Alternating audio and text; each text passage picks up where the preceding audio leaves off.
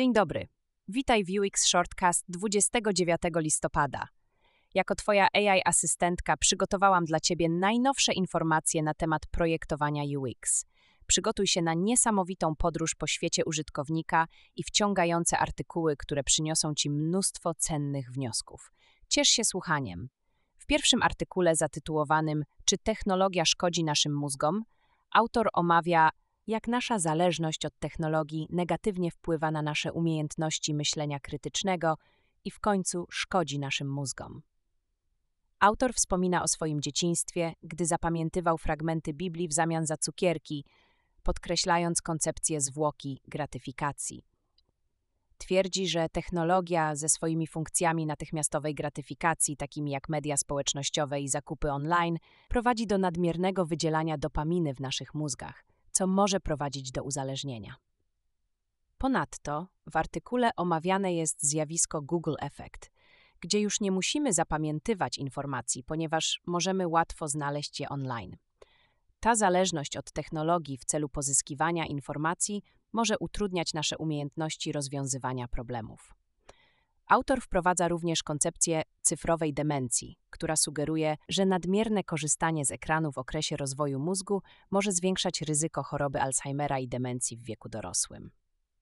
Artykuł kończy się sugerowanymi sposobami złagodzenia negatywnych skutków technologii, takimi jak zwłoka gratyfikacji i angażowanie się w mentalnie stymulujące działania. W artykule drugim zatytułowanym Polecenia LUM Studium przypadku autor bada, jak LUM, popularna platforma do wysyłania wiadomości wideo, osiągnęła znaczący wzrost dzięki połączeniu retencji i akwizycji.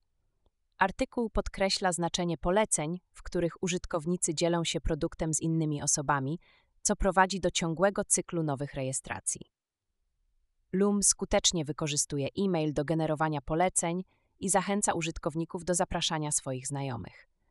Dzięki wdrożeniu tych strategii wzrostu, Loom rozrosło się z 500 tysięcy użytkowników w 2018 roku do 21 milionów użytkowników obecnie.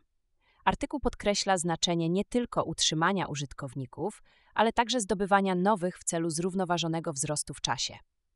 W trzecim artykule zatytułowanym System UX trzech koncepcji autor omawia fundamentalne koncepcje, które mogą pomóc projektantom odnieść sukces w swojej karierze.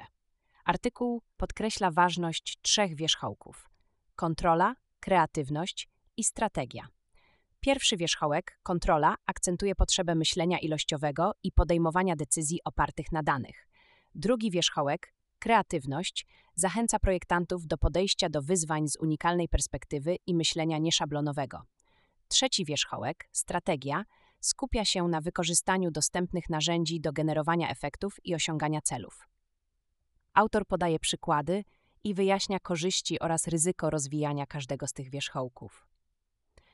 Ogólnie artykuł oferuje prosty przewodnik, jak poprawić umiejętności projektantów i odnieść sukces w swoim zawodzie. W czwartym artykule Podstawy typografii autor stwierdza, że typografia jest kluczowym elementem projektowania interfejsu użytkownika i może znacznie wpływać na doświadczenie użytkownika.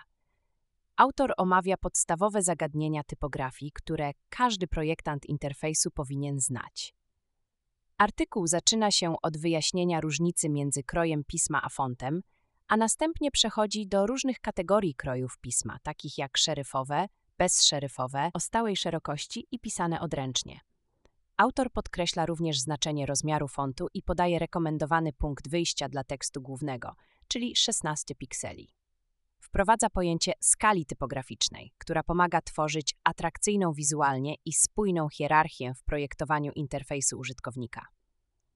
Artykuł dotyka także wagi fontu, odstępów między literami, wysokości linii i wyrównania tekstu, podając wytyczne dla każdego z tych elementów. Ogólnie rzecz biorąc, artykuł ten stanowi kompleksowy przewodnik dla projektantów interfejsu użytkownika, którzy chcą poprawić swoje umiejętności typograficzne i stworzyć pozytywne doświadczenia użytkownika. W artykule piątym zatytułowanym UX Architect vs UX Designer Jakie są różnice? Autor bada rozróżnienie między UX architektem a UX projektantem. UX architekt jest odpowiedzialny za strukturę i przepływ użytkownika produktu, pracując na przecięciu projektowania UX i inżynierii. Skupiają się oni na architekturze informacji, tworzeniu szkiców i wykonalności technicznej.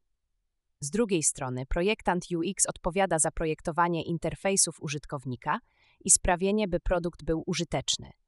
Pracują oni z szkicami i prototypami UX architekta, aby tworzyć projekty o wysokiej wierności. Oba te role obejmują badania, ale UX architekt patrzy na większy obraz potrzeb użytkowników, podczas gdy UX projektant skupia się na ich realizacji.